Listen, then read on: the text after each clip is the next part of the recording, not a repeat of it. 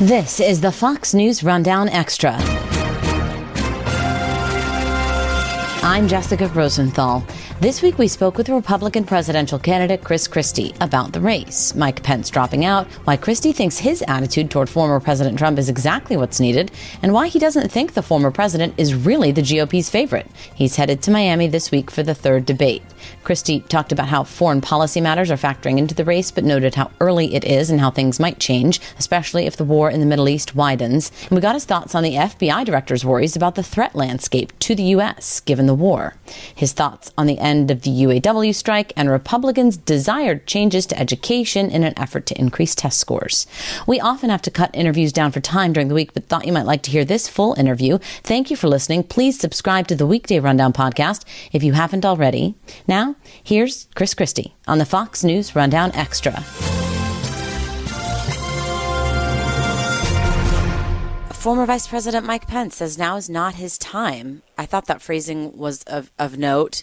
But if you're staying in this race, why is it why is it Chris Christie's time? Because I'm the only one in this race who's willing to take on Donald Trump head on. Um, everyone else in the race is seemingly running for uh, a spot on the Trump ticket or someplace in the Trump cabinet because they refuse to criticize him directly. In fact, worse, they say that if he was a convicted felon, they'd still support him. Um, so, you know, I, I I think that the reason it's our time is because the Republican Party, if we want to win an election again, which we haven't done since 2016, if we want to win one again, um, we better change the person at the top of the party. He's been a loser for us, and uh, we need to move on. Uh, Nikki Haley seems like she's ready to go after him a little bit more. She said it uh, this past weekend at RJC, we can't afford more chaos. That that sounds like she's ready to take him on yeah, she wouldn't say his name though. Um, and um, you know, it's like she treats him like he's Voldemort. Um, uh, so you know, look, um, the problem with Governor Haley is that she's been all over the map. She said that if he ran, he was such a good president that if he ran, she wouldn't run. Um, she said after January 6th that um, we should give him a break. Uh, she said that uh, she would be inclined to pardon him if she became president. I don't know. That sounds like a running mate, not like an opponent. So, Governor, if you believe the polling, right, most of the party supports former President Trump. That's just that's just that's just math, right? Like that they just like this person. So if that's the reality you're facing, then is it, it it's not a winnable strategy then to say, well, I'm the only one going against him, right? At some point, there well, has to be sort of a Jessica, swaying of the base. No, Jessica, it's just not true that most of the party wants him. In fact, if you look at all of the early state polling, whether it's Iowa or New Hampshire or South Carolina, he's below 50%. Now, if any other incumbent, Joe Biden, were under 50% with Democrats, uh, folks would be going crazy about how he can't possibly run because he's under 50% with his own party. Donald Trump is not over 50% in any of the early states. He's not over 50% in any credible national poll. Um, more than half of this party doesn't want him and is searching for the right alternative. So I disagree with the premise of the question. And all you have to do is not take my opinion for it. Look at the numbers. A Des Moines Register poll came out yesterday yes, he was winning. Yeah. he was at 43%. Um, so it's fine. If he wins the Iowa caucuses, um, that's one thing. That'll give him about eight delegates. Um, we have some other very big races coming beyond Iowa. Um, and, you know, 43% of the vote for a guy who has won the nomination twice is uh, not something to hold a parade for. Okay, but just I just want to the real clear politics average. It says Morning Consult, Trump has 61. The Messenger, Harris X, 61. USA Today, Suffolk, 58. I, it does look like some, at least there are some polls that have him well over 43. Right. But national polls do not matter. It's true. we, we, don't have a national primary. Um, we're going to vote it state by state. And after every state result, it will change the election in the next state to come. Okay. And so if Donald Trump were to um, have a close race in Iowa against Ron DeSantis, that would change the election significantly. Uh, because right now the polls say he's up by 27 points. if Ron DeSantis were to come in there and lose by one or two, you all would be saying Trump underperformed expectations, DeSantis overperformed expectations, and all of a sudden he'd be on a jet plane, you know, um, heading to the top of the polls. So, you know, we're. I, I want to remind you something. The Des Moines Register poll in October of 2016. You know who was winning? Ben Carson by 10 points. Well, Iowa has not necessarily been the best predictor as of late. Yes. Well, okay. I'm just saying, uh, you know, compare apples to apples. The Des Moines Register okay. poll in 2016, the Des Moines Register poll in 2024. Okay. Donald Trump's up by 27. Ben Carson was up by 10 in October of 2015, 16, 2015 for the 16 race over, you know, Donald Trump, over Ted Cruz. And Ted Cruz wound up winning those caucuses. And Donald Trump came in second, and Ben Carson was a distant fourth. Marco Rubio came in mm-hmm. third. So there's so much time to go, Jessica. I know you guys all want this to be over, but it's not. It's far from over, and um, it's not going to be over for a long time. Okay, so uh, the next thing is the debate. you've qualified. You're you're going right. This field is is winnowing. Okay, so what do you yep. expect? Look, I, I expect no more than four or five people on the stage. Um, if it's as small as four, you're going to get to hear a lot more from people. They've now increased the length of our answers from a minute to a minute and a half.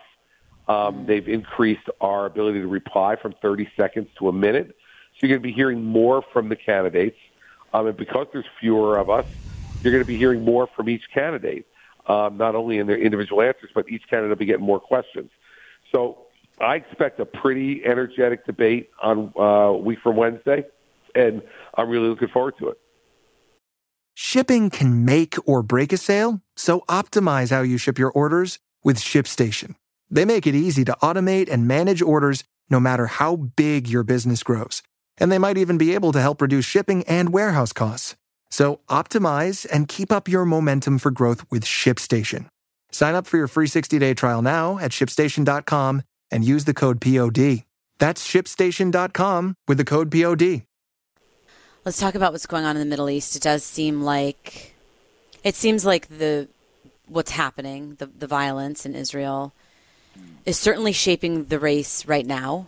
And I, I think it remains to be seen. I think we all think it remains to be seen how long this will last. Will it shape the race even into next year. I imagine it will, as for as far as you know, foreign policy dis- discussions go. But you know, now we have the Houthis in Yemen saying we want to we want to keep firing rockets at Israel. We want to join this this fight in a bigger way.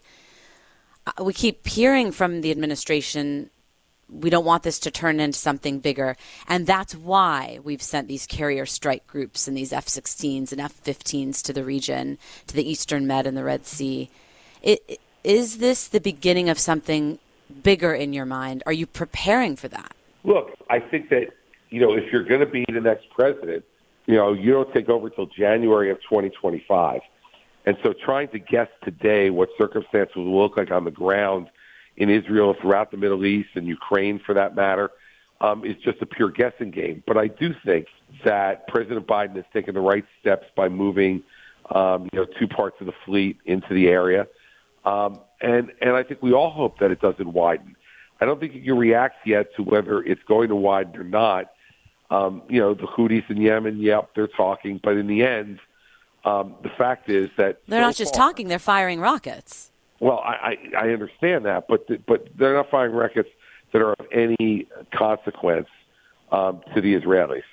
Uh, with the Iron Dome and with the distance um, that they're shooting those rockets, the Israelis are going to be able to take care of that, and and the Houthis do not present at the moment the threat that um, Hamas does or Hezbollah does.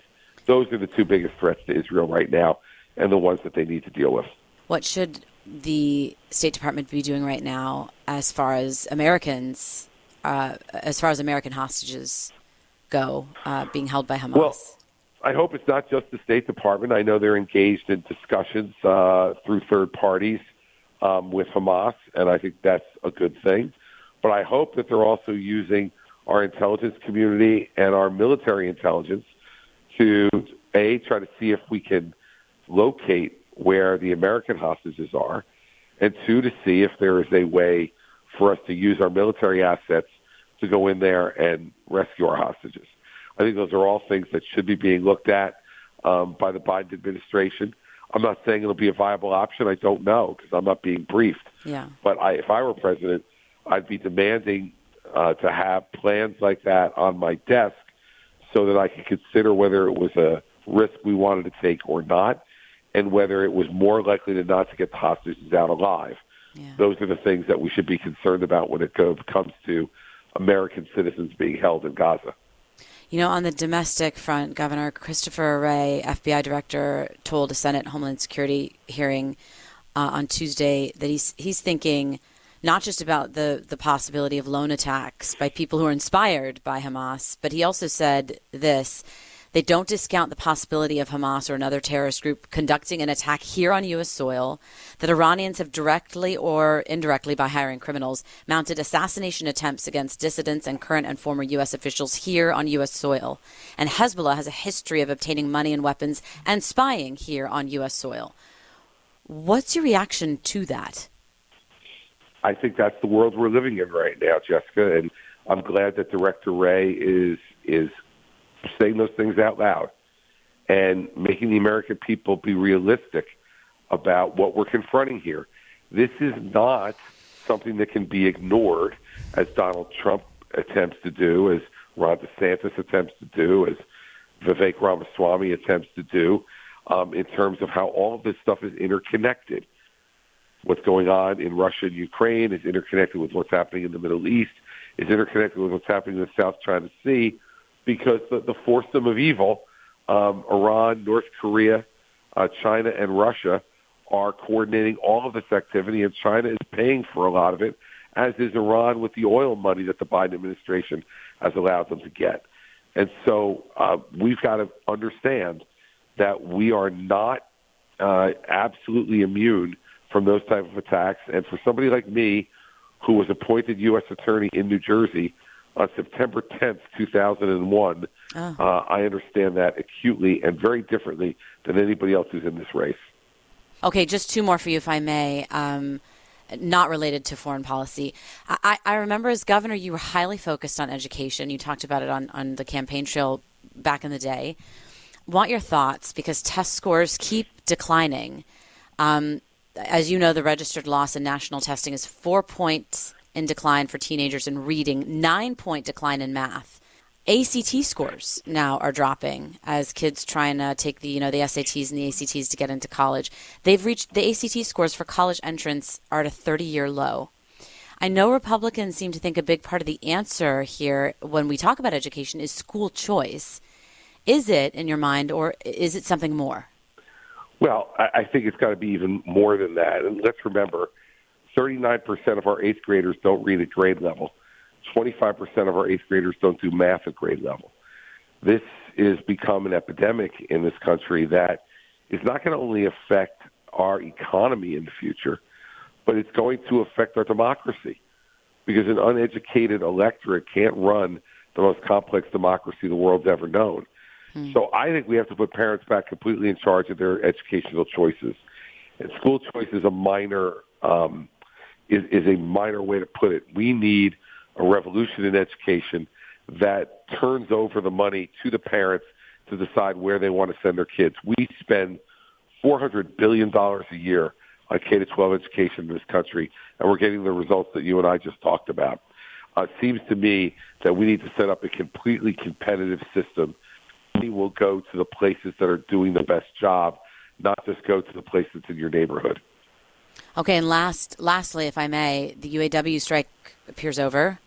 Um, lot, lot more money going to be going to the workers from Ford, GM, and Stellantis. But GM said last week they're probably not going to meet that goal of producing 40,000 EVs by next year. Ford uh, says they're not going to really be spending billions on battery plants in the foreseeable future. This fight always seemed to pit workers against the cost of carmakers' climate goals. What do you make of, of what just happened? Well, I don't think the car makers' climate goals. I think they're the Biden administration's mandates um, that they're doing to car makers uh, here in the U.S. And I think it's anti-competitive, and I think it's wrong. Um, the, the fact is that um, this this technology will evolve over time and become more readily available, more readily manufactured. But um, you know, so I, I think that the, the the Biden administration's overwhelming push to get everybody to buy everybody to buy an electric vehicle, whether they want one or not, is not going to happen for two reasons. You're not going to be able to manufacture them quickly enough, as you just mentioned, and two, um, we don't have the electric grid to support all these cars being charged. Mm. You'll remember this past summer, yeah. uh, Governor Newsom of California sent out an advisory asking people not to charge their cars because they were going to crash the grid. Um, so that part of it is is ridiculous. And secondly, on the UAW settlement itself, look, um, the car manufacturers have been much more profitable, um, and I believe in arm's length negotiations between a private company um, and its labor force. And sometimes the private company is going to get the better of that negotiation. Sometimes the labor force is. But as long as government's not imposing on the uh, either side exactly what should be done, and they're allowed to negotiate it in a free market circumstance, then I'm willing to live with whatever the results are. It doesn't mean I would have done it that way necessarily, but what it does mean is I, I'm not the CEO of General Motors um, or of Ford. Um, they and their boards get to make those decisions and negotiations with the UAW and their representatives, and I'm glad it's over so that people are back to work, being paid, and we're continuing to manufacture vehicles for the American people. 2024 Republican presidential candidate Chris Christie, thank you so much for joining us. Jessica, thanks for having me. It's always fun. I didn't mean to take up so much time, but thank you for that. Appreciate it. Don't worry about it. It's a good conversation. It's my pleasure. Thanks, Governor. Bye. Have a good one. Bye bye. You've been listening to the Fox News Rundown. And now, stay up to date by subscribing to this podcast at foxnewspodcasts.com. Listen ad free on Fox News Podcasts Plus on Apple Podcasts. And Prime members can listen to the show ad free on Amazon Music. And for up to the minute news, go to foxnews.com. Hey, it's Will Cain, co host of Fox and Friends Weekend. Join me as I share my thoughts on a wide range of topics from sports and pop culture to politics and business. The Will Cain Podcast. Subscribe and listen now at foxnewspodcasts.com or wherever you get your podcasts.